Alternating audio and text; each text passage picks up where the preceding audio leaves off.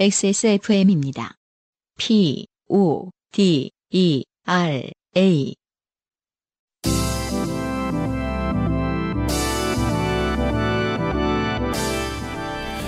요즘은 팟캐스트 시대.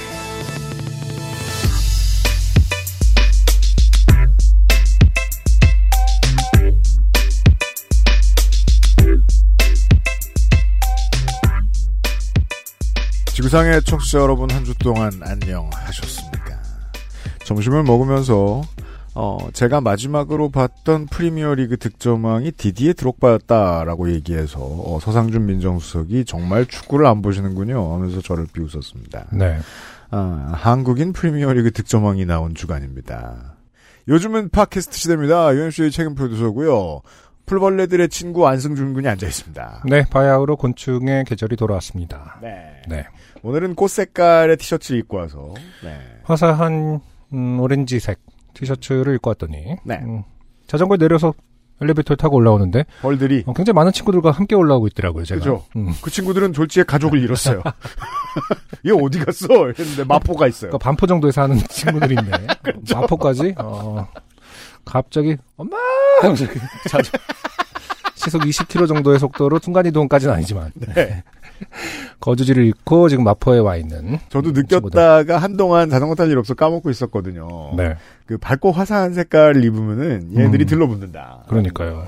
예. 생각보다 많은 벌레들이 들러붙어 있더라고요. 네. 네.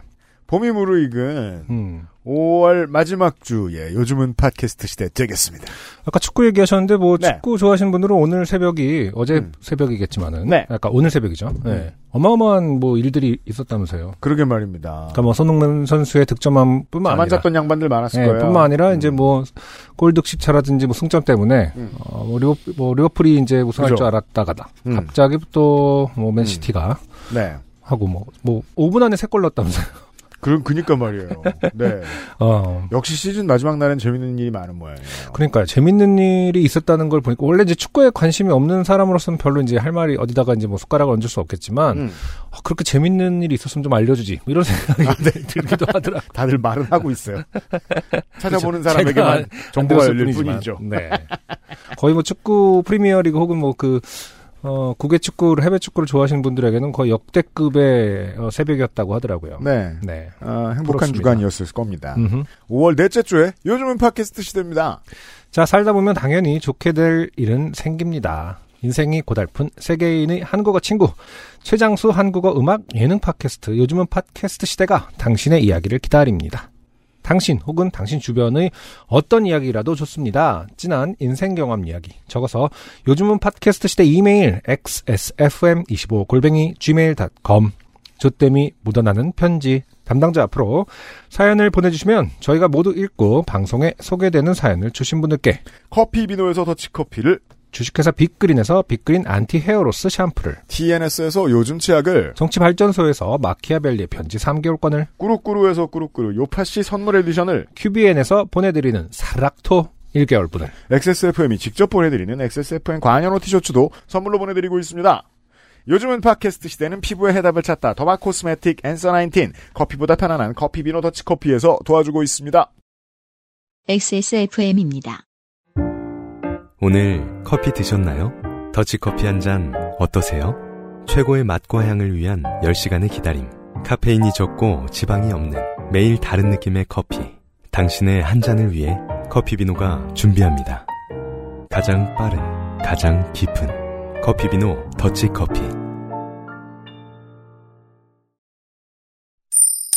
좋게 된 광고주. 유면상 PD와 함께합니다. 네, 안녕하십니까. 어, 이번 주, 예, 오늘만 해도 체감 기온이 31도라고 합니다. 네. 그렇군요. 어, 더울 때 무더위에는 아이스 커피죠. 아, 좋아요. 네. 어, 아이스 커피를 가장 간편하게 먹는 방법, 더치 커피 아니겠습니까? 당연합니다. 네. 어, 얼음이랑 물만 있으면 그냥 따르면 됩니다. 네. 음. 네. 그 자신의 기분에 따라서, 음. 어, 양을 조절할 수 있고. 네. 저희 사연 중에 아샤추 사연이 있었거든요. 그러니까 그렇죠. 아이스티에 샷을. 샷을, 에스프레소 샷을 추가하는. 네. 그래서 이제 대- 어, 여기다 저기다가 그 샷을 추가하는 실험을 하시는 분이 계셨어요. 그렇죠. 생각해 보니까 더치커피 같은 경우는 뭐 그걸 실험해 보기 가장 적합한 형태겠네요. 매우 집에서도. 그렇습니다. 그냥 아이스티에다. 샷을 드시기도 하고 음, 음. 물 없이. 아이스티에다. 네. 그분은 이제 짜장면에다 섞어 드셨거든요. 그러니까 과거에 네. 그러고 보니까 이제는 추억처럼 이제 그 뭐. 기억이 되지만 네. 저희가 이제 공개 방송 네. 했을 때 저희가 더치커피 파우치 드렸잖아요. 그런 분. 있었죠. 그래서 직접 이제 샷을 처음 체험하신 분들 그걸 홍삼 스틱처럼 쪽쪽 빨고 네. 있던 분들이 많이들 기억납니다. 쓰러지셨고 네. 네. 그래서 강력한 카페인을 자랑하는 우리 더치커피 네, 가장 편하게 먹지만 역설적이게도 커피를 내리는 방식은 이제 가장 느립니다. 그렇습니다. 네, 상온에서 적게는 4시간 여러분은 지겨워서 못합니다. 길게는 10시간 네. 정도 이제 물로 내리는 거라서요. 네, 아, 네. 정성이 들어가 있는 거죠. 네. 그래서 케냐, 과테말라, 콜롬비아. 예, 듣기만 해도 이제 소름 끼치는 이제 원산지들 아니겠습니까? 예, 그래서 이런 커피도 있고 환상적인 비율로 이제 내린 blending한 예, mild 시리즈도 음. 있고 네. 그리고 라떼 전용도 있어요 우유. 음. 네, 그것도 있고 당연히 이제 또 최고급 원두도 있고. 아, 매우 그렇습니다. 예, 원두도 뭐 갈아 뭐 내가 정 내가 갈아 해보겠다. 대로 해, 해, 해 줍니다. 네. 정 내가 해보겠다. 원두로도 드리고. 네. 아, 네. 네. 음. 그래서 오랜만에 커피 소개 한번 해드리는 거고요. 네. 계속 더워지고. 네. 이제 뭐, 추울 일 없습니다, 이제. 저희가 이제 저 더치커피 매출이 올라갈 때가 됐습니다. 네. 네. 그리고 이 프랜차이즈 커피숍에도 cold brew가 있죠. 비싸죠? 네. 굉장히 먹어보고 만족스럽지도 못해요. 그렇습니다. 네. 네. 저희 거 드셔보시고 다들 놀랍니다. 그렇습니다. 한 가지 더. 네. 소식 전할게요. Answer 19. Answer 19. Goodbye loss. 굿바이 뭐라고요? 굿바이에다가 이제 대시를 붙이고 러스. 아. child care 그 소독제 제품 있죠? 네. 그 몇 번 소개해드린 적이 있는데. 음. 네, 기획전을 준비했어요. 음. 네. 그 뜬금없이 왜 준비했냐? 네. 그냥 회사의 입장이죠. 이것도 잘 팔아야 되니까. 네. 그래서 이 제품은 사실 그러니까 우리가 허투루 이렇게 만든 제품이 없습니다. 음. 아, 특허를 받은 제품이고요. 음. 이 특허람은 무엇이냐? 살균제 조성물 특허.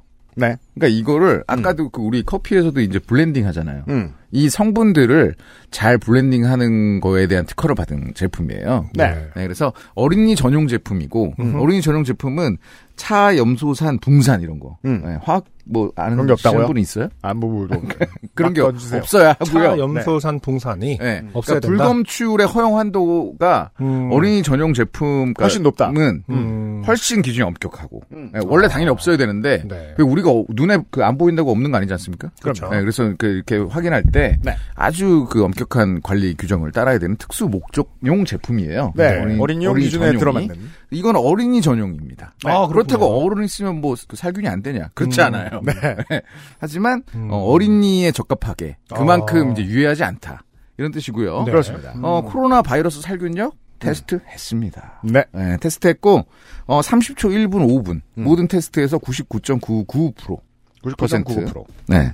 어, 사라졌어요, 코로나. 네. 바이러스가. 음. 네. 어, 이 정도면 뭐, 대장균, 황색 포도, 상구균 뭐 이런 거 우리 이제 그 많이 알고 있죠. 네. 온갖 균들. 네.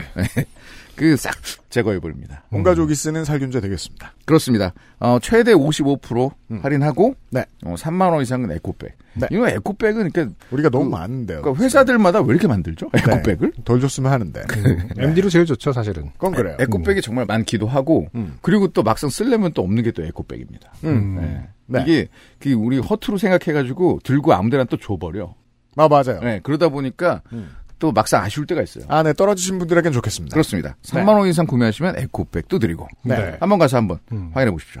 앤서 19의 굿바이러스는 액세스몰에 있어요. 고맙습니다. 감사합니다.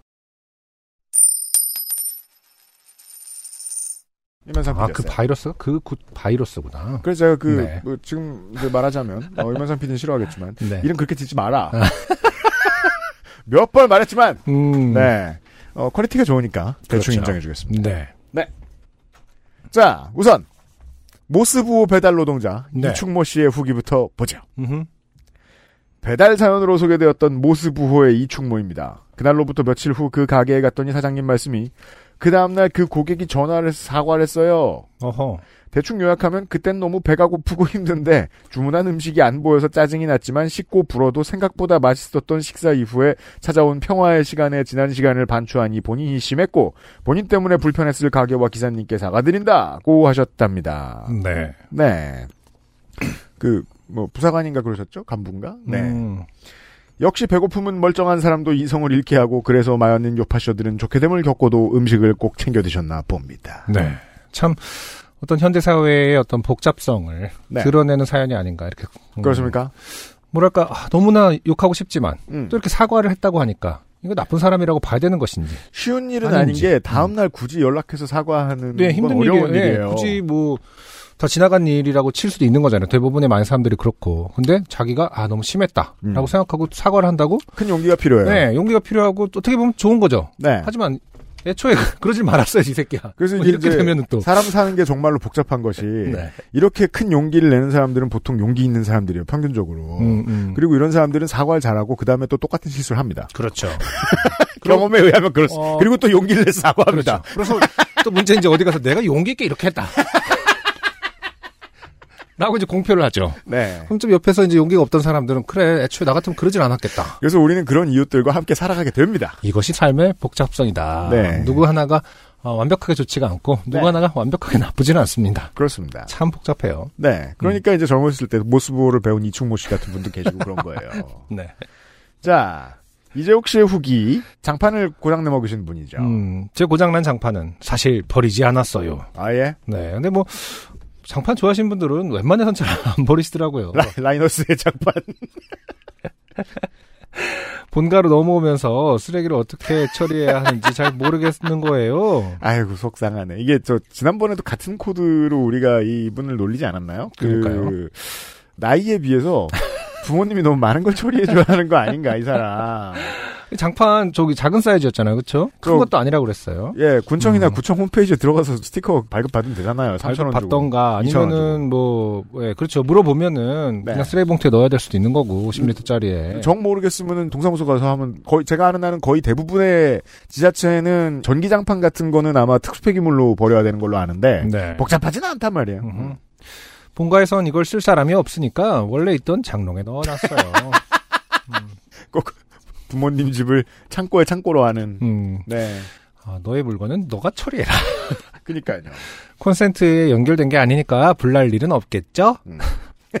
없겠죠. 어, 저, 저라고 썼습니다. 네. 어, 그럼 모두 가정의 달 지갑이 평안한 5월 되세요. 아, 이거 또 가정의 달 자기 지갑에 나갈 생각을 하고 있습니다. 네. 그건 또 이제 억울한 거죠. 그렇죠. 네. 네. 본가에 본가- 가서 본가- 그거나, 그거나 처리하세요. 2천 원은 쓰세요. 자기가 쓰던 어, 폐기물은 어, 쌓아 처박아 놓을지언정 네. 가정의 달에 지갑이 가벼워지는 것은 영 억울하다. 그렇습니다. 끝으로, 아, 우리 탈룰라 사연의 이형곤 씨. 음, 어, 직장 상사가, 너 그 아줌마 같은 조끼 뭐냐? 음 그렇죠. 우리 엄마 떠준 건데요. 기다렸다는 듯이. 이형곤 씨 후기예요. 먼저 조끼가 일본어였다니 큰 충격을 받았습니다. 네. 조끼는 왠지 프랑스어나 이태리어 쪽이 아닐까 하는 느낌이었는데 말이죠. 그게 있잖아요. 저그라고 그래갖고 이제 주석잔 같이 최근 그, 그 아, 우리가 예, 흔히 말하는 예, 예. 500잔. 음, 음. 그게 이제 저그라고 외국에서 하니까 네. 우리 아버지 세대에서는 그걸 조끼라고 불렀어요. 어, 맞아요. 음, 그래서 한 조끼 하자 뭐 이렇게. 어, 그러더라고요. 그래서 조끼 조끼라는 어, 그랬던 프랜차이즈 것 같아요. 네, 네, 네. 네. 그 어원으로 따지면 외국에서 온 게 맞죠. 조끼가 이제 일본어가 아니라 근데 이제 뭐 일본 발음으로 바뀌었을 일본 수도 발음으로 있고요. 갔다 왔을 네. 수도 있겠구나. 음. 근데 여기서의 조끼는 뭐 진짜 그냥 조끼더라고요. 음. 근데 네. 최근에 제가 네. 생맥주를 마시다가 네. 맛있는 곳에 갔었는데 음. 어, 아르바이트 하시는 분한테 네. 502개 주세요. 네. 그랬더니 음. 못 알아들었습니다. 그럼 뭐라고? 그래서 생각했습니다. 500 생맥주 두 잔 주세요였나 봐요. 네. 음. 아. 500이란 단어가 우리는 마치 네. 그 대명사로 쓰잖아요. 아, 그렇죠. 생맥주. 아, 이젠 아닌가 보다. 그리고 이제 500인데도 별로 없어요, 사실은. 465. 그렇죠. 혹은 340. 그냥 그렇죠. 뭐 땡땡땡 생맥주 아. 써놓고 뭐 6천 원 써 있으면은 그게 당연히 500이라고 생각하는데 실제로 그냥 뭐 용량 표시도 잘 안 해놓죠. 딱 오면 아 340이었는데 이걸 내가 6천 원 비싼 거구나 뭐 이렇게 생각할 때가 있잖아요. 네. 요즘은 그게 500이라는 기준이 그게 이제 뭐 돼지고기 한 근 그게 600g 이런 것도 그런 건 좀 법으로 정해져 있잖아요. 네. 근데 생맥주는 그렇지 않나 법은 봐. 아니죠. 네. 법에 안 있나? 어, 소비자보다 맥주의 권력이 좀 더 세졌군요. 요즘. 음, 그러니까. 근데 500이라고 하니까 진짜 생전처 500을 왜 나한테 달라고 하지? 뭐 약간. 그래서 좀 생각했어. 아, 이것도 올드한 단어인가? 이것도 그럴 수도 우리 있겠다. 세대 고유 명사인가 수도 있겠다. 생각했어요. 음, 아. 500, 500. 그러니까 생맥주 하나 주세요. 그러니까 500. 그렇죠. 그러네요. 음. 업계에 계신 분들, 버려지죠. 네, 네. 업계에 계신 분들 혹시 이 용어가 500이 사라지고 있다. 지나간 단어인지, 네. 네. 아무튼 이게 이제 나중에 귀찮으면 그 노인네들한테만 주는 단위로 따로 맞춰가지고 메뉴엔 없는데 500을 주고 뭐 그렇게 그러니까 아또 500씩 저 새끼 이러면서 한근 뭐 이런 것도 돼 이런 것도 사실 좀 사라지긴 하잖아요. 없죠. 그렇죠? 네, 점점. 특히 근은 뭐 고깃집에서도 거의 사라졌죠 이제. 네. 음, 그러니까 500도 우리만의 어떤 추억이. 그러게요. 네. 아.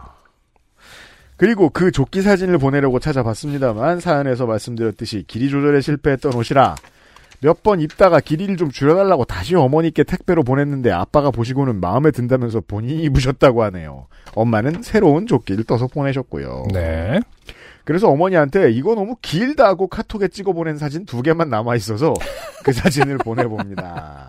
그래서 사진을 저 이용구 씨가 보내주셨는데 네. 저는 이런 거를 제가 제일 많이 본 거는 음. 그 유기동물 단체 행사 있을 때 네. 활동가들이 입는 조끼죠. 음, 많은 아이템을 담을 수 있고 음. 사이즈를 별로 신경 쓰지 않기 때문에 자기 몸보다 큽니다. 아. 약간 도라에몽의 주머니 같이 그냥 계속 들어가는 스타일. 많은 아이템이 나오는 조끼 네. 그런 느낌의 조끼입니다. 네. 아, 중요한 건 아니지만 오해 방지를 위해 본부장님이 복도에서 양치질 하면서 걸어 나오셨던 건 아니었고 손에 칫솔 치약을 들고 화장실로 가고 계셨습니다. 네, 알겠습니다. 저도 양치하러 가는 중이었고요. 다시 한번 감사 인사를 드리며 후기를 마치겠습니다. 나의 회사 컴퓨터에서 3교대 야간 근무로 바쁘게 일하는 와중에 보냄 PS. 아, 근데 유형 털찌꺼기라뇨. 혹시 저희 어머니가 떠주신 걸? 아, 네. 예쁘다고 생각합니다. 아주 아름다운 털찌꺼기입니다. 지금 사진 비니 같은 털모자도 보내주셨는데, 와, 이거를, 이거는 어머님이- 진짜 어머니가 떠셨는데, 이제 진짜 좀. 초고급 기술입니다. 이게 그냥 그러게요. 털모자가 아니에요. 짱짱해 보이고. 네. 디자인도 굉장히. 겁나 3D 디자인입니다. 그러게요. 음. 네. 귀덮개가 이제 그 고정과 그거를 풀수, 그러니까요. 풀면 이제 내려오고 이런 이어도 봐요. 돼요. 그러니까. 네. 음. 아, 네. 이용곤 씨 어머님은 고수십니다. 네. 털찌꺼기 날려도 괜찮습니다. 후기였어요? XSFM입니다. 스트레스 받고 있어? 티나, 피부 트러블. 지워줄게. 엔서 나인텐이니까. 바이오 시카덤으로 빠르게. 건조한 피부 깊숙이. 단 하나의 해답. 엔서 나인텐 시카판테놀.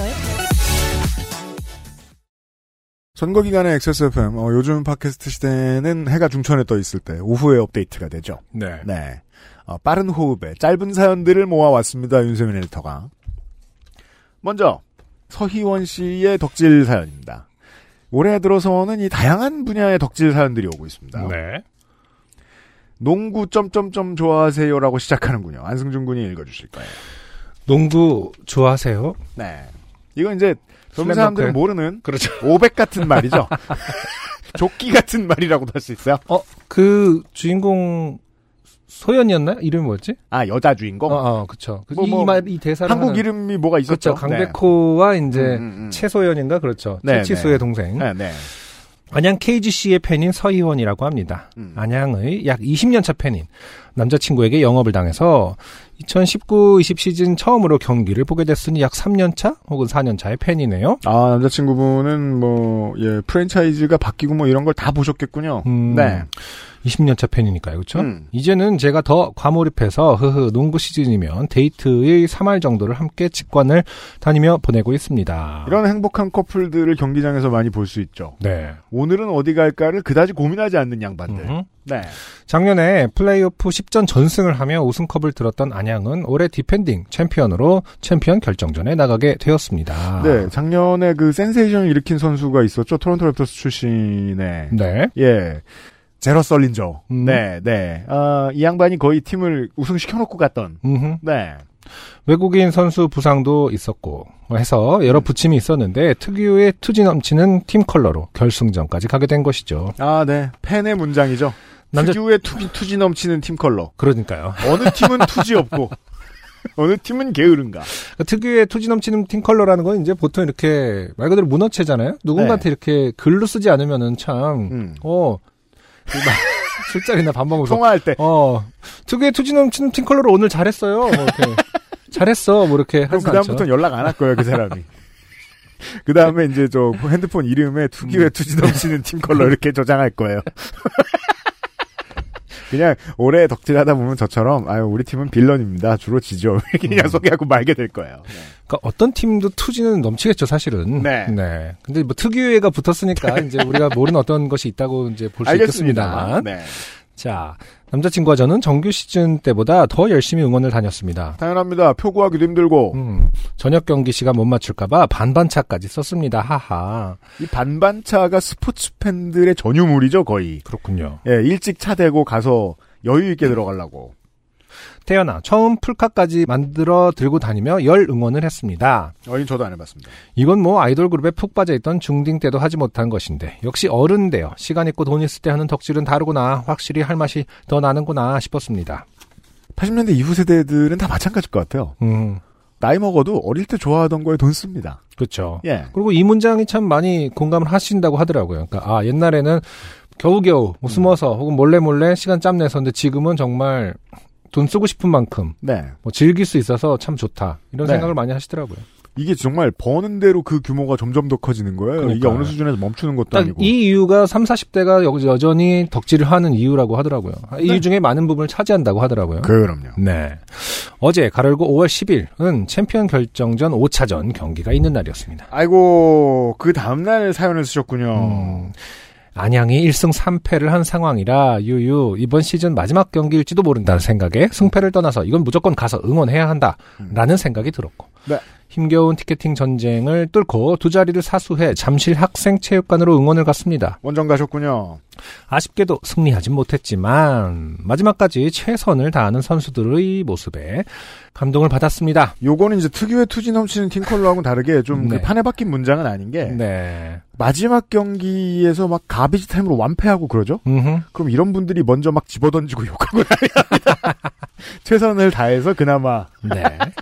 네. 감동을 받았습니다. 네. 저와 남자친구는 안양으로 돌아가는 선수들에게 인사를 하려 많은 팬들과 함께 팀버스 주변을 서성거리고 있었습니다. 퇴근길이죠. 음. 경기장을 빠져나오는 선수들 이름을 하나하나 부르며 화이팅을 외치고 선수들은 팬들에게 사인도 해주고 사진도 찍어주고 훈훈한 장면이 연출되던 그때 이게 이제 준우승이 확정된 시즌 마지막 경기의 퇴근길. 음, 이 팬이나 선수들이나 가장 이 emotional한 때죠. 그렇죠. 네, 네. 노장 괄호 열고 86년생인데 부상당한 외국인 선수를 대신해 6강과 4강 총 7경기를 거의 풀타임으로 뛰며 고생한 데릴 먼로 선수가 경기장을 빠져나왔고 네. 제 남자친구는 먼로 형 thank you를 외치기 시작했습니다. 음. 평소 기차 화통 삶아 먹은 것처럼 목소리가 크고 불특정 다수인에게 주목받는 것에 아무런 거리낌이 없는 남자친구는 아, 이건 저하고 다르시군요. 극내향형 인간인 저에게 눈칫밥을 먹곤 하는데 음. 괄호 열고 오빠 워워 흥분하지 마 나대지 마 이런 유의 음. 점점점 괄호 닫고 어제는 저도 같이 흥분해 있던 터라 정말 낼 수 있는 최대치의 목소리를 내고 있는 것 같았습니다. 네.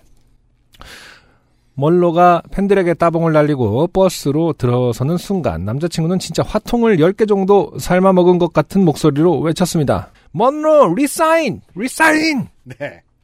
재계약을 하라는 뜻인 것 같아요. 그렇죠? 그렇죠. 네, re-sign. 그러고 집으로 돌아오는 길에 그 장면을 다시 떠올리는데 갑자기 좀 쎄한 기분이 들었습니다. 어, 뭔가 말을 잘못한 것 같은데 싶은. 그래서 물었습니다. 나 오빠 아까 뭐라고 한 거야? 먼로 선수 버스 탈 때. 남자친구. re-sign 재계약하라고 내년도 우리 팀에서 뛰어야지. 아 그리고 한 10초 정도의 정적 후 우리는 뭐가 문제였는지 깨닫고 말았습니다. re-sign. 사인을 다시 하다? no no. resign은 사직하다. 네. 그렇군요. 저도 모르고 있었습니다. 졸지에 팀에 헌신해준 선수에게 은퇴하라며 소리친 진상 팬이 되어버린 것입니다. 재계약해서 남아달라고 한 건데 그걸 말하고 싶었던 건데 정반대의 의미가 대단히 그렇군요. re-sign 제가 읽기로도 근데 뭔로 re-sign re-sign 이렇게 했으면 네.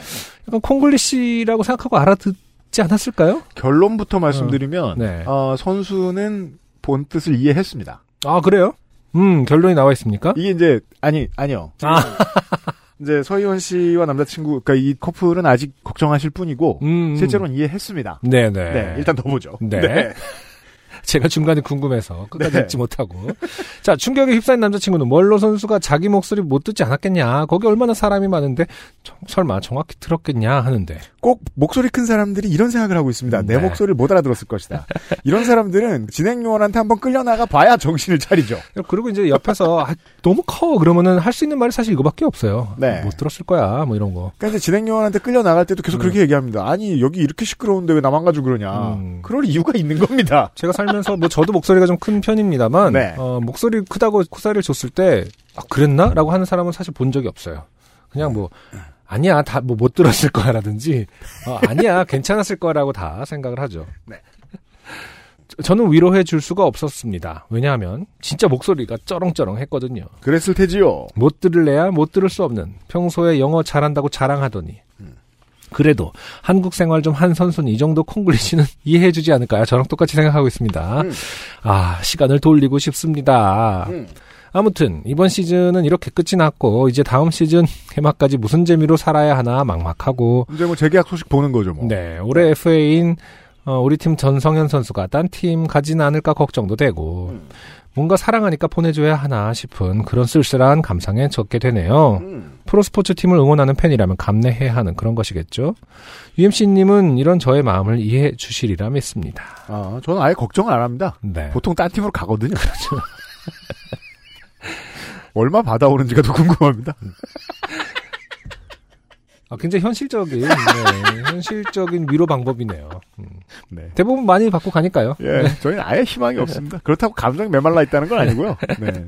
슬픔을 참는 거죠. 어, UMC는 굉장히 오랫동안 그런 게 좀 잘 발달되어 있는 것 같아요. 슬픔을 잘 참는 법을 어, 네. 이렇게 장치를 마련해 둔다. 그렇죠. 딴 종목을 본다. 여러 개의 종목을 그렇죠. 종목을 스위치해서 본다. 그렇죠. 네. 네. 살랑살랑 가을바람 불며 다시 새로운 시즌이 시작될 그날을 기다리며 살짝 좋게 된 사연 남겨봅니다. 다 쓰고 보니 길기만 하고 별로 재미가 없는 것 같기도 하네요. KBL 팬들이 더더더 많아졌으면 하는 바람도 같이 담아 보냅니다. 날씨가 좋네요. UMC님, 안성진님 모두 건강하시고 안성진님은 더워지기 전까지 자전거 더 많이 타시고 좋은 방송 만들어 주셔서 감사합니다. 앞으로도 재밌는 방송 만들어 주세요. re-sign 음, 네이버 네 라고 마무리를 해주셨습니다. 네. 음, 서희원 씨의 사연이었습니다. 네. 그렇군요. re-sign, re-sign, re-sign. 그렇죠. 음. 그러니까 이렇게 re-sign이라고 이렇게 대시를 하는 게 있나요? 용례가? 그건 아닌가요? 어, 이거 미국에서 쓰는 말입니다. 그래요? 네. 어, 그러니까 알아듣습니다.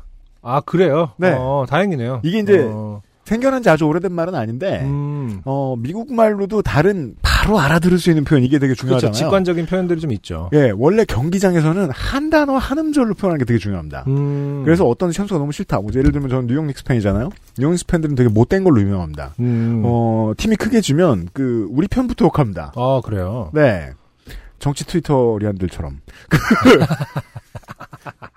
근데 그런 사람들한테는 어, fire라는 말을 쉽게 쓸 수 있어요. 음. 그런 말은 쉽잖아요. 어, 그렇죠. 근데 잘할 때 어, 다시 계약해라. 어, 어, 라는 어. 말은 보통 길잖아요. 그렇죠. 어. 제일 쉬운 말은 re-sign인 거예요. 어, 그래요. 네, 어. re-sign이라고 합니다. 중간에 하이픈을 넣어서. 어, 그렇군요. 게다가 발음이 다르니까 이해가 되죠. 음. 사직하다는 resign이니까. 그렇죠. 네, 네, 맞아요. 이제 저 북한 말에 있고 우리 말에는 없어지는 즈잖아요. 음. 네. 즈려 밟고 갈 때. 나- 남친이 그렇게 안 하셨으면 돼요. 아, re-sign. 그랬으면 끝이에요. 확 돌아보죠, 이렇게. 그랬으면 내가 저놈을 죽이기 위해 재계약하겠어. 이, 이런 생각을 했을 수 있습니다, 선수가. 네. 네. 괜찮아요. 네. 실수 안 하셨어요. 농구 팬 분의 사연을 처음 읽어봤습니다. 네. 안 그래도 저도 가끔 음. 모든 스포츠의 팬은 아니지만 가끔 요즘 농구는 누가 잘하나? 요즘 잘하는 선수는 어느 정도 잘하나? 뭐 이런 거 좀 궁금할 때 있어요. 네. 저희 세대들은 어쨌든 다 웬만하면 청소년기에 농구 팬이었으니까. 그렇죠. 그 예를, 예를 들어서 막 방송에 추억의 그 농구 선수들이 나오면은 음. 어, 요즘은 어느 정도 하는지 보면은 와 요즘 선수들 또 엄청 잘하더라고요. 막 이렇게 대어들 보면은 이정현 선수랑 뭐 여준석 사람들은 선수인가? 모르는데 한국 농구가 수준이 많이 올라갔죠. 이게 그 배구의 인기에 가려서 보이지 그러니까요. 않을 뿐이죠. 네. 네. 멋있는 선수들이 많더라고요. 뭐 안양 제가 잘 몰라서 이제 사연 보내주신 분이 섭섭한 얘기를 할지 걱정되긴 합니다만은 음. 예 아무튼 크게 굉장히 걱정할 필요 없는 게 다행히 서현 씨는 이제 어, 안양팬인 건 되게 복된 일입니다. 그런가요? 예, 어, 일단- 최강자 중에 하나죠. 김승기 감독 이후로 성적이 낮아본 적이 없고, 그렇죠. 네, 그리고 프랜차이즈 역사상 전통적으로. 못한 적이 거의 없어요. 옛날 전신의 전신으로 따지면 어디인 거야? SBS입니다. KBS, 아. KBL이 처음 시작할 때. 그렇죠. 네. SBS. 정재근 선수 있었을 때가 SBS. 첫 해에도 준우승 했었죠. 우리 나이 먹었으니까 그런 걸 기억합니다. 음. 네, 왜냐면 제가 그때 저 원주에 농구 보러 다녔기 때문에 압니다. 아, 그렇군요. 네. 아, 또 이렇게 농구 사연을 들으니까 음. 얼마 전에 피닉스가 네. 어, 몇십 년 만에 아, 그렇죠. 어, 결승 챔피언스 리그 올라갈 줄 피닉스 선즈가 알고. 음. 네, 무시무시한 경기를 보여줬죠. 음, 네. 전 세계인들이 잠을 자게 만든. 그런 일도 없잖아요. 음. 예, 그 안양은 직관을 가려고 그렇게 설레했던 친구가 생각나네요. 제가 아는 한국인 두 분이 네. 네, 어, 피닉스 선즈의 컨퍼런스 파이널을 보자고 그렇죠. 네, 어. 여행을 갔는데 지금 그냥 여행을 가 있습니다. 네. 그런 사람들이 있어요. 그래서 사진 보니까 코리아타운에 가 있더라. 네. 소연 씨는 좋은 거다. 알아주셨으면 좋겠습니다. 감사합니다. 평 생의 버킷리스트였는데. XSFM입니다. 오늘은 과테말라 안티구아 어떠세요? 높은 일조와 강수량의 고산지 커피 농장에서 자연이 키워낸 강한 바디감과 스모크한 향의 중후한 맛. 가장 빠른, 가장 깊은 커피 비노 과테말라 안티구아. 아이고, 감독님 그만두셨네요, 얼마 전에. 아, 그래요? 아니야? 네, 감독님 어. 바뀌었나요? 네. 아무튼, 어, 행운을 빌고요. 네. 자, 이준호 씨의 겁나 짧은 사연입니다. 음흠. 피부과 진료를 받고 나오는 길에 휴대폰을 켜서 음악 playlist를 보며 걷던 중에 누가 옆머리를 굉장히 푹신한 파우치 같은 도구로 타격을 하길래 아니 땡땡 어떤 땡땡이야 하고 뒤를 돌아보던 중에 낮은 고도로 날아가던 비둘기를 봤네요. 어, 그렇군요. 근데 푹신한 파우치 같은 도구의 느낌이 나는군요, 비둘기가. 다 봐야 알죠? 어, 그렇구나. 이건 정황상 비둘기가 분명합니다. 어, 이 문장의 시제로 알 수 있습니다. 금방 썼다. 살면서 비둘기 똥을 맞아봤고 밟아도 봤고 비둘기와 함께 횡단보도를 건너도 봤는데 얻어맞은 건 처음이네요. 음, 그 새는 저의 무엇이 마음에 들지 않았을까요? 나의 아이폰에서 보냄. 네. 간단한 사연이었습니다. 참, 비둘기 사연이 한때는 요팟이 참 많이 왔었죠. 아, 그렇죠. 네. 뭐 늘 얘기합니다만, 비둘기에 대한 어떤 인간의 어떤 태도, 아직 네. 정하지 못한 분들이 많을 거예요. 아, 미워해 비둘기를 하든지. 어떻게 봐야 할 것인가? 정책 방향이 어떻게 돼야 될 것인가? 그러니까. 제가 얼마 전에 사실은 직박구리를 구조한 적이 있습니다. 한 4월 달 중반이었는데. 네, 전 얘기합니다. 네, 음. 그래갖고 이제 병원에 데려갔는데 음. 제가 이제 그 나무에 걸려 연 같은 그 실, 그 우리가 흔히 연을 날려보자 할 때 그 연, 네, 네. 음. 실이 이제 나무에 있었는지 직박구리가 이제 그 실에 얽- 얽혀갖고, 아이고야. 네, 그래갖고 이제 그거를 어 나무에 올라가서 구조를 해서 하루 동안 이제 보필을 하다가 음. 갔는데 이제 결국엔 이제 그 꼬여 있는 거가 스스로 이제 해가 돼 갖고 음. 결국엔 이제 하늘나라로 가고 말았는데 아 진짜요? 네 이런. 안타깝게도 음. 아 제가 그거를 이- 결론을 얘기 안 하고 못 전날 들었어요. 예, 어저께 네, 오늘 갈 거다 구조했다는 얘기만 했고. 오늘 네. 이제 녹음 끝나고 가서 병원에 음. 갈 거다라고 했었죠 음. 근데 아무튼 그 친구는 이제 너무 이제 안타깝게 됐지만 음. 우리 아이들도 너무 많이 울고 그랬지만 아, 그렇겠네요. 음, 그 조류를 담당하는 동물병원이 서울에 몇 군데 없습니다. 아, 예, 네네. 예, 예. 보통은 이제 댕댕이나 야옹이를 하- 하고 뭐 이런데 어. 특수동물 전문병원 갔는데 음. 거기에 이제 그 큰 공간에 음. 비둘기 한 마리가 있더라고요. 어, 음. 예, 예, 예. 그러니까 누군가가 구조해 온 거죠. 비둘기를. 그렇기 때문에 그 친구는 거기서 요양을 하고 있는 겁니다. 어, 그렇죠. 음. 네. 닭하고 같이 지내요? 굉장히 크, 네. 멋지게 생긴 닭하고 네. 그 수탉인데 뭐 아마 그 닭도 이제 반려동물로 키우시는 분들 있잖아요. 어, 그럼요. 음. 그 친구도 이제 뭔가를 치료를 받느라고 오랫동안 요양을 하고 있는 것 같았고 비둘기가 있었어요. 음. 그러니까 이제 이게 좀 그 거기서도 태도를 못 정하겠더라고. 아, 진짜 그렇지. 누구나에게 우리도 직박구리를 음. 구조하러 왔는데 네. 우리 이제 우리 품 안에서 죽은 그 직박구리도 음. 그 소중한 생명인데 음. 거기 와 있는 비둘기를 보니까 그건 또 약간 좀 뭐랄까 좀 재밌는 상황이더라고. 아, 쟤는 여기 있구나. 호텔에 갑자기 있는 상황인 거잖아요. 그냥 뭐, 저, 의사하고 친한 동네 이웃인가. 음, 음. 가끔 들르는. 그러니까 정말 비둘기 중에 0.1%로 호의호식을 하고 있는 상황인 거잖아요. 그러니까 굉장히 건강해 인간의 보였거든요. 기준으로 네. 말하자면. 그러니까 네. 이게 반성을 했습니다. 아, 우리가 비둘기를 너무 음. 비둘기로 보고 있다. 하나의 생명이고 비둘기를 비둘기로 보고 있다. 그러니까 비둘기도 저렇게 누군가가 구조해야 할 대상이고 예. 만약 다쳤으면은 어린아이 같은 마음으로 누군가가 이렇게 데려다 놨을 텐데 그렇습니다. 쟤는 왜 여기 있어? 라는 생각이 퍼뜩 든단 말이죠. 거기서도 음, 그런 면을 반성했습니다. 반성해야죠. 네. 비둘기는 여기 있으면 안 될 것 같고 막 비둘기도 할 말이 있었을 거예요. 그러니까요. 오고 싶어 온 줄 알아? 밥도 이상해. 네. 그러니까요. 음. 근데 맞아본 적은 없지만 생각보다 네. 어, 파우치 같다 폭신하다라는 느낌 때문에 또 한 번 반성하게 되네요. 비둘기도 네. 정말 갈 때는 살짝 부풀려서 칠 수도 있는 거 아닙니까? 아, 사람 기분 나쁠 때 어깨로 음. 치는 것처럼. 왜 지나갈 때도 이렇게 빨리 지나갈 때 슉슉 이렇게 소리 내면서 미안합니다 이런 느낌 대신하는 사람들 있잖아요. 아, 네, 그렇죠. 그런 것처럼 이렇게 스- 그러니까 약간 좀 뭘까 푹신하게 하고 지나갔을 수도 있고 그렇죠. 아니면 이제 수컷이 이제 그 번식기였기 때문에 음. 수컷은 굉장히 몸을 부풀리지 않습니까? 아, 네, 그렇죠. 자기 이제 뽐내려고 음. 조류들은 예, 그런 상황에서 부딪혔을 수도 있다.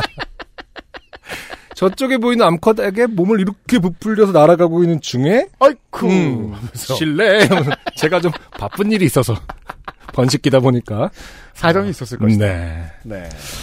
아, 아무튼 예, 비둘기는 참 우리 도시에 인간 인간과 공존하면서 태도를 잘 정해야 할 것이다. 네. 우리가 인간이. 아, 나름 희귀한 경험을 이준호 씨가 적어 보내주셨습니다. 네.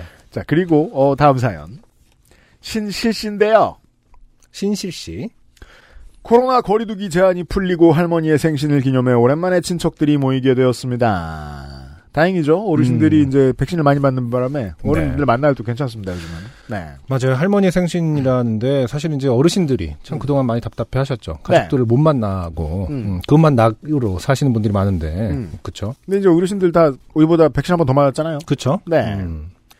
거기서 어김없이 막내 작은 엄마는 제게 사실이 살 빠졌네 예쁘다 한마디를 하셨고 저는 하하 하고 웃어 넘겼습니다. 그런데 의외의 말도 덧붙이셨습니다. 막내 작은 엄마.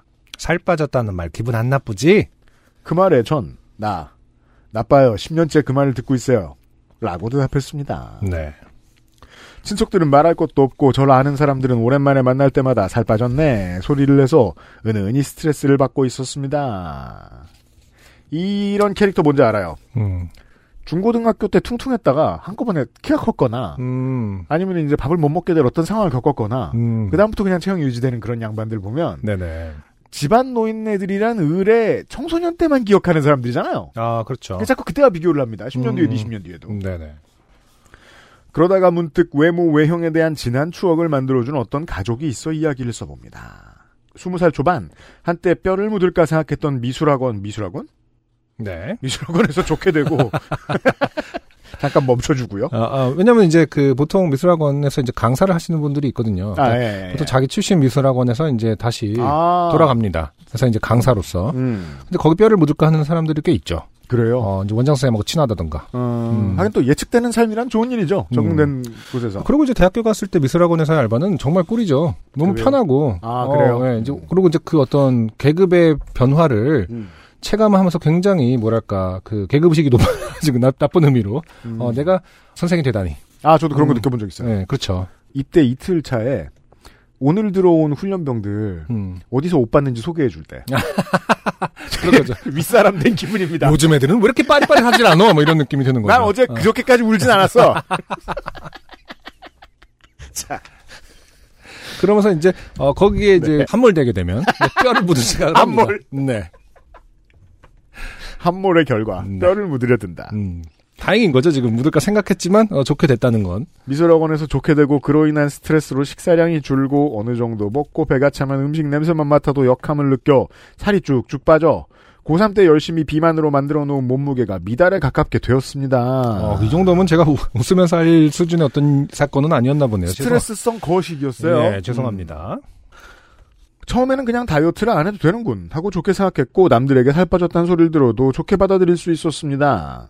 그러다가 네. 학교 수업이 일찍 끝나 집에 엘리베이터 앞에서 그 가족들을 마주치게 됐습니다. 제 음. 동갑인 아이와 어머니 윗집에 사는 가족이었습니다. 제 기억에 그 아이는 저와 중학교 동창이었고 네. 옛날 수능 때도 어머니와 그 아주머니 아이 그렇게 엘리베이터에서 만나 대화를 하다가 기분이 나빴던 적이 있어 좋은 인상은 아니었습니다. 네. 과로 음. 엄마도 별꼴이다 하셨어요. 과로 음. 수능 날 때 이야기를 적어주시진 않으셨고요. 네. 어쨌든 그때 생각을 하며 엘리베이터가 내려오길 기다리고 있는데 아주머니가 제 뒤에서 딸을 쿡 찌르며 저거 봐라 하시는 겁니다. 처음엔 뭐지 했는데 대충 속삭이는 말이 저를 가리키며 딸을 보고 너도 살을 좀 빼라 하시는 겁니다. 음. 딸은 당연히 짜증을 부렸고 저는 어리둥절하고 당황했습니다. 집에 들어오고 나니 기분이 엄청 나쁘더라고요. 억울하기까지 했습니다. 원래도 좋은 인상은 아니었는데 더 나빠졌습니다. 네. 흔한 일 같은데 흔하지 않죠. 그러게요. 이런 경우는 없어요. 없어요, 없어. 어, 그러게요. 예. 그리고 또 얼마 몇 년 뒤, 이번엔 출근길에 그 딸과 아버지를 엘리베이터에서 마주치게 됐습니다. 음. 거울을 보며 1층까지 내려가길 기다리고 있는데, 그 아저씨가 갑자기 딸을 보며, 우리 딸은 화장 안 해도 예쁘지, 이러는 겁니다. 음. 거기에 딸은, 당연하지, 이러고 대답을 하고.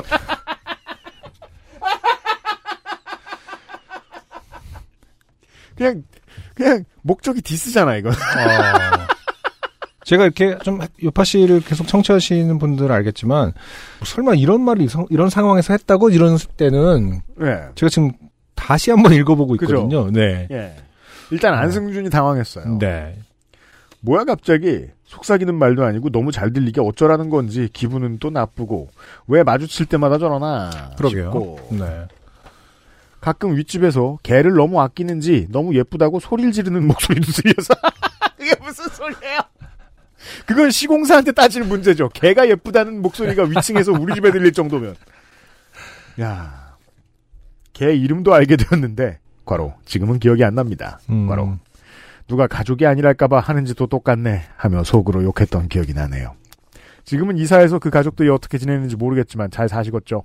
음. 저는 얼마 전에 분가하여 엄마의 얼굴을 볼 겸 교회로 가고 있는데 오늘 목사님이 대통령을 언급하며 차별금지법이 통과되면 안 된다고 하시네요. 네.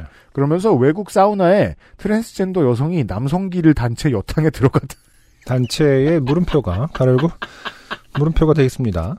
아니 세상에 어느 사람이 신체 부위를 달고 다닙니까? 비틀주스냐? 이제 목사님의 워딩입니다 지금 그렇죠? 아, 물론 뭐 한국에서는 이런 말 크게 하는 사람이 주로 목사이긴 합니다만 아, 네. 이게 차별금지법이라고 절대 안 된다고 남성 여성이 아닌 한 사람이라고 무슨 소리야 이게 그러면서 그 트랜스젠더 여성 이름이 머저리라고 머저리 같은 놈이라고 농담을 하셨어요. 다른 사람들은 웃네요. 뭐가 웃긴 걸까요?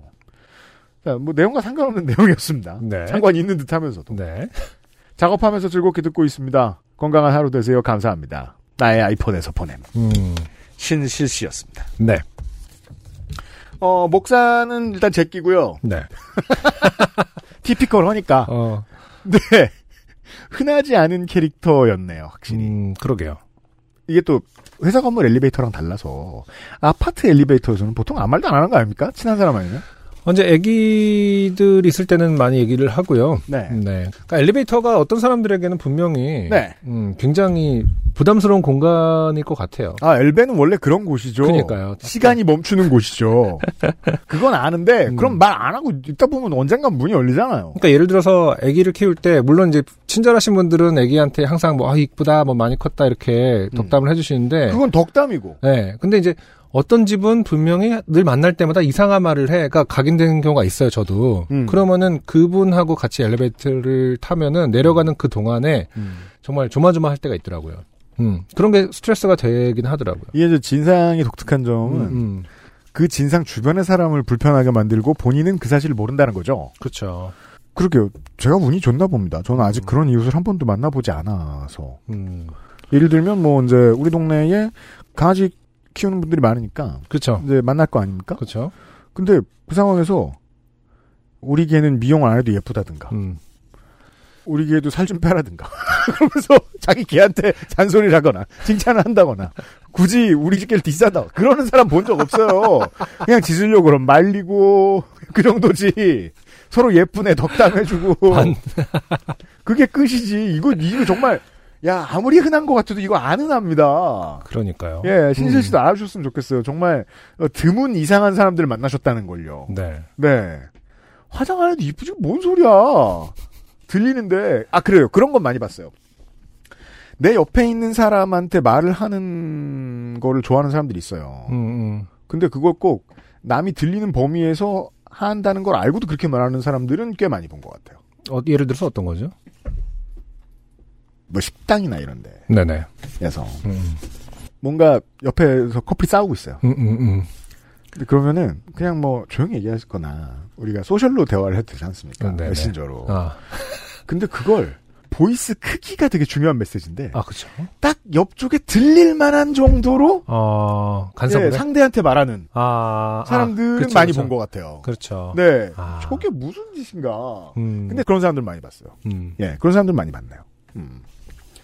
그 중에 하나라고 해도 엘베는 특이하다. 그렇죠. 네. 음, 어, 신실 씨 묘한 경험을 하셨습니다. 네. 어, 굳이 말하자면 비둘기에 맞는 경험만큼 특이하다. 그렇죠. 네. 네. 라고 말씀드립니다. 감사합니다. XSFM입니다. 피부 장벽 깊이 들어가 잊고 있던 깨끗함을 깨우다. 바이오 시카덤으로 빠르게. 단 하나의 해답. 엔서 나인틴 시카판테놀. 짧은 사연들을 많이 소개해드리고 있죠. 오늘의 마지막 사연 유선 씨 오랜만입니다. 네. 저는 제주도에서 아무 일 없이 음주 측정을 하는 경찰관님 앞에서 누가 개들을 나가게 했어? 의 맨 첫 음절을 불러버리고 네. 후 이렇게 하셨는 분이죠. 네. 아 그런 맥락에서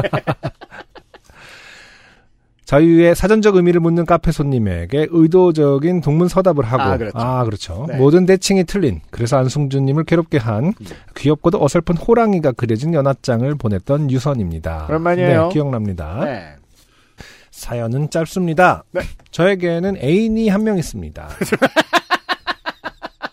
왜 왜? 모든 사람은 어. 어, 0에서 한 명 정도의 애인을 가지고 있죠. 그 이상은 드뭅니다.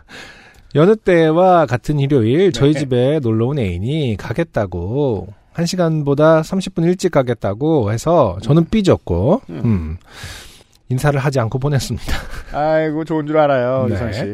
좋을 때. 어, 한 시간쯤 지나자 삐진 마음이 저절로 풀리고 저의 옹졸했던 행동이 부끄러워 그래서 사과 문자를 했어요. 네, 지금은 뭐 그 인사 안 하고 이렇게 끝나죠. 네. 에, 나중에 나이 들면은 음. 어, 30분 일찍 갈 거 2시간 일찍 갑니다. 음. 그래서 삐지기 기술 이런 거 쓰시면 네. 지금 그래서 우리는 카톡이 대화창 캡처본을 보면서 얘기하고 있습니다. 네. 근데 잠들었는지 가로 열고 A는 체력 레벨이 다른 능력치에 비해 월등히 낮습니다. 음. 가로 닫고 참 이렇게 길게 쓰는 그 문장들이 유행인 것 같아요. 체력 음. 레벨이 다른 능력치에 비해 월등히 낮습니다. 그냥 하지만 뭐 이해는 주셔야죠. 네. 체력이 안 좋다. 그렇죠. 이런 얘기죠. 답이 없었고 다음날 아침에 답이 왔습니다. 어, 오후 7시 14분에 보낸 메시지 그리고 답은 다음날 오전에 6시 56분에 와 있네요. 그러네요. 앞에 유선 씨가 하신 말씀이 삐져서 음. 인사 안 해서 미안해요 잘 갔어요 였어요. 네. 어 23시간 뒤에 문자를 보냅니다. 네. 애인이 애인이 네네 좋은 한 주 되세요.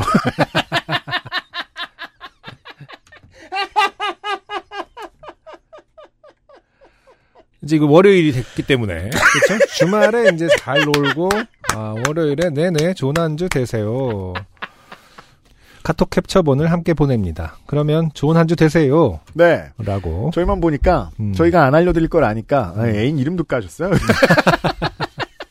어, 별명인 것 같긴 합니다만은. 네. 네. 아 오랜만에 오는 음. 어, 연애 사연이에요. 그러네요. 음. 어. 루파 씨의 연애 사연은 딱 요 정도 수준에서. 네, 우리가 네. 심심하니까 뭐 그리고 너무 안 오니까 이런 걸도 참견을 좀 해야죠. 네네. 어 유선 씨는 앞으로 음. 정책의 수정이 좀 필요합니다. 왜냐하면 지금 애인이 체력 레벨이 다른 능력치에 비해 월등히 낮다고 괄호 열고 써주셨잖아요. 맞아요. 이걸 근거로 해서 판단을 하시고 싶었던 거죠. 음. 애인이 피곤하니까 답이 늦었을 것이다. 네네. 이렇게 생각하시면 안 됩니다. 음. 그럼 어떻게 생각하셔야 되냐? 자, 일단 정답부터. 음. 정답은 그냥 답하기 싫었던 겁니다. 네. A는. 음. 그리고 어 유선 씨는 어떻게 생각하면 좋냐? 음. 생각 안 하면 됩니다. 어. 아 이거 어디까지 잔소리 해야 돼? 어. 어 그렇다고 애정이 줄어든 게 아니라고 감히 말씀드립니다. 근데 네. 그 최근에 인별 이런데 피드 같은 거 보면은 이제 아 그렇습니까? 틱톡 같은 그 짧은 영상들 많이 있잖아요. 저와 상관없는 피드들. 음. 그, 그런 거 보면은 그런 실험들을 하는 거 가끔 있잖아요. 뭡니까? 근데 외국에서 연애 실험하는데 그 왜 그 서양 문화권에서는 보통 이제 뭐가 그럼 아 love you 이렇게 그냥 항상 음, 음. 우리나라 연인들이 뭐어 갈게 어 사랑해 이렇게 뭐 공개적으로 잘 얘기하진 않죠. 뭐 네. 톡으로는 할 수 있으나 음. love you love you 하면서 이제 가잖아요. 음. 근데 이제 love you 대답을 안 해봤다 이런 게 꽤 유행을 해요. 그리고 이제 그걸 찍는 거지. 아. 그럼 사람들이 음, love you 하면 당연히 돌아오는 그 템포가 있잖아. 어, 박자가 있죠. 네 네네. love you 오케이 바이바이 뭐 love you 하면은 love you 그 다시 하- 꼭 확인을 하더라고요. 음, 음, 그러니까 그게 이상한 거야. 어, 왜 안 하지? 음. 근데 그게 생각보다 음. 사람들 깜짝 놀라더라고요. 당연한데 안 하면은 그걸 신경 쓰이는 사람이 많다를 이제 실험적으로 하는 피드들이 좀 돌더라고요. 재밌더라고요. 그래서 재밌는 게 그건 것 같아요. 이게 이제 두 사람이 하고 두 사람은 영원히 한 사람일 수 없잖아요. 음, 연애라는 게. 그러니까 서로가 당연하다고 여기는 것에 기대치는 다르죠 레벨이. 그렇죠. 그 그걸 맞추는 게 이제 음. 사귐이고. 네. 예. 그런 것 중에 재밌는 게 남편 이름으로 부르는 거 있잖아요. 어 그런 것도 있어요. 남편이 시리얼 먹고 있는데 어, 하니 네. 뭐 이렇게 하다가 네. 보통은 이름으로 부르면 어. 갑자기 표정 싹 굳어가지고 무슨 일이냐고 물어보는 거였어요. 어, 이름 부르면 자기야 하다가 여보 개쫄죠. 자기야 하다가 이승균 그러면 어? 약간 이렇게 되는 거. 어가 아니라 네. 어? 약간 이렇게 되는 거죠. 네. 그때 이제 완전 하얗게 질린다. 음. 그, 그, 그는 마약상이죠. 월터 화이트죠. 곧바로 총을 꺼낸다던가. 관자놀이 됩니다. 내가 위협이야! 이름을 부르다니 이미 다 발각됐군. 권총을 꺼내서 관자놀이 된다. 당연하지 않은 것. 음, 네. 네. 이게 왜 그러냐면은, 저, 어릴 때는, 당연하지 않은데 상대방의 기준에 맞추느라 당연하지 않은 것들을 많이 하게 되잖아요. 네.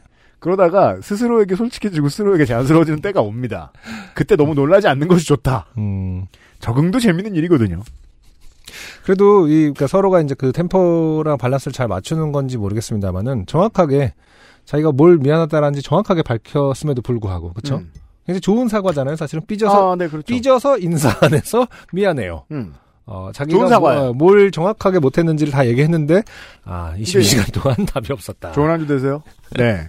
그랬으면 우리는 그 전 상황을 알 수 없잖아요. 음, 그 전에 유선 씨가 무슨 천둥벌거숭이였는지 알 수 없잖아요. 네. 그렇죠. 그러므로 유선 씨에게 가장 좋은 대응 방식은 음. 한 주를 잘 보내면 됩니다.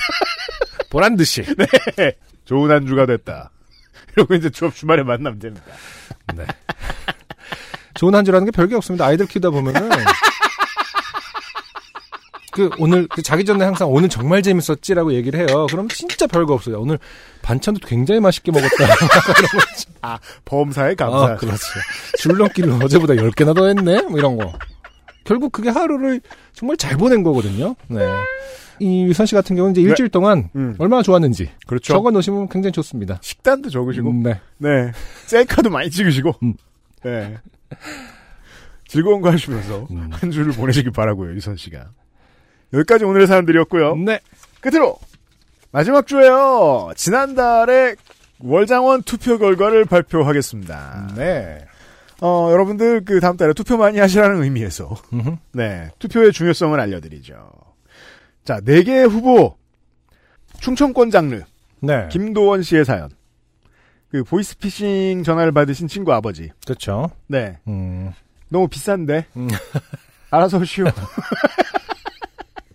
12.5%가 나왔습니다. 네. 네. 4등이에요. 음흠.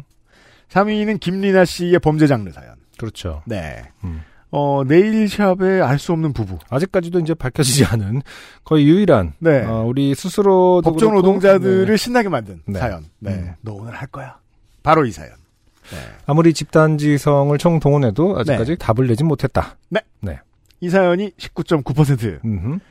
2위가 간발의 차로. 네. 이승훈 씨의 사연. 음. 많은 공부 노동자들에게 후기를 보내게 만들었던 사연. 음. 나는 박사인데 내가 말하는데 네 표정이 왜 그래? 그렇죠. 네. 우리의 표어죠. 음. 올 봄에. 지금 이렇게 또 한 문장으로 보니까 그러네요. 박사를 대하는 표정은 음. 우리가 늘 준비해야 된다. 그렇죠. 그렇지 않으면 싸우게 된다. 네. 어. 그리고 저희의 잔소리, 표정은 저희 잔소리 때문에 이승훈 씨가 허구한 날 거울을 들여다보면서 내 표정에 뭐가 문제인가? 생각해보게 만들었다. 네. 아, 이게 이제 2등입니다. 22%가 나왔고요. 음흠. 아, 1위가 압도적입니다. 네. 임경진 씨, 411회의 사연. 아, 그렇죠. 카이스트에 가서 그렇죠. 네 영화 촬영하는데요. 얼음이 이때 깨지려면 어떻게 해야 되죠? 그렇죠. 물어보고 다니셨던 음, 영화노동 사연. 카이스트에서 교수님이 결국 답을 주셨죠. 그렇죠. 음, 신나하면서 답을 주셨던 교수님의 얼음에 물기가 조금이라도 있으면 바싹 깨지지 않고. 그렇죠. 아, 얼음에 물기가 아예 없을 때는 아, 굉장히 쪼개진다. 네 그래서 물기가 있는 사람처럼. 그렇죠. 어, 우리는 얼음의 물기처럼 어, 살아야 한다. 물론 이 렇게 교수님이 하신 말씀이 아니라 제가 안승준이 한 말입니다. 뭐처럼 살아야 된다는 말하면 안승준이 한 말입니다. 이 사연이 어쨌든 1위를 네. 차지했네요. 45%예요. 네. 제가 이 그, 이 영화에 대해서, 네. 어, 제보를 받았습니다. 제 아, 친구에게. 그렇죠. 제보를 받았습니다. 어, 미국에 있는 제 친구에게 제보를 네. 받았는데, 음, 이정현 감독의 음. 작품이었더라고요. 아, 네. 어, 미술관 역 동물원 그리고 집으로를 음. 연출하셨던 이정현 감독의 2011년작 음. 오늘이라는 영화에 정확하게 이 자- 장면이 나온다고 하더라고요. 아. 집단지성이 최고입니다. 아, 대사도 그렇고 네. 아, 정말 너는 이렇게 따르네 뭐 이러면서 그 음. 이 얼음이 쪼개진 걸 보면서 한 대사들이 있더라고요. 그 장면. 네. 카이스트에서 나온. 네. 저는 이 장면을 찾아보지는 못했지만 네. 아무튼 관심 있으신 분들은 음. 네, 그 장면을 찾아보시면 송혜교 씨가 주연이시더라고요. 네. 22년 과학의 날 기념 사연. 음. 영화 노동 사연. 그렇죠. 22년 4월에 요파 씨 월장원임을 알려드리면서. 네.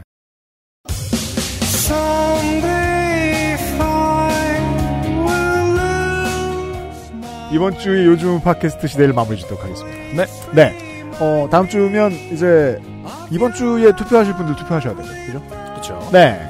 저희들은 이제 본투표 주간, 선거 주간에 다시 인사를 드리도록 하겠습니다. 누누이 말씀드리지만은 페이스북 얼굴 책에서 XSFM 계정을 찾아서 네. 어, 거기서 나오는 공지에 따라 링크를 아, 링크를 따라 들어가시는 게 가장 투표하기 편한 방법 같습니다. 네. 물론 뭐 다른 SNS들 다 계정이 있긴 합니다만은. 그리고 뭐 모두가 긴장했던 일인데 어떤 인류의 부자가 음. 트위터를 안 산다며. 그래서 저희도 트위터 계정에 별 이상이 없을 것으로. 트위터 어, 그러니까요. XSFM25에서 음. 예 투표를 어떻게 하는지 찾아봐 주시면 돼요. 네. 네. 어, 그리고 지방선거 투표는 꼭 하시기 바라고요. 저희들은 다음 주 시간에 찾아뵐 테니까요. 어, 꽃길을 걸으실 때는 화사한 옷을 입지 않으시기를 권합니다. 안승준과 유현씨였습니다. 윤세민 에디터가 편집하고 있어요. 요즘은 팟캐스트 시대입니다. 감사합니다. XSFM입니다. P, O, D, E, R, A.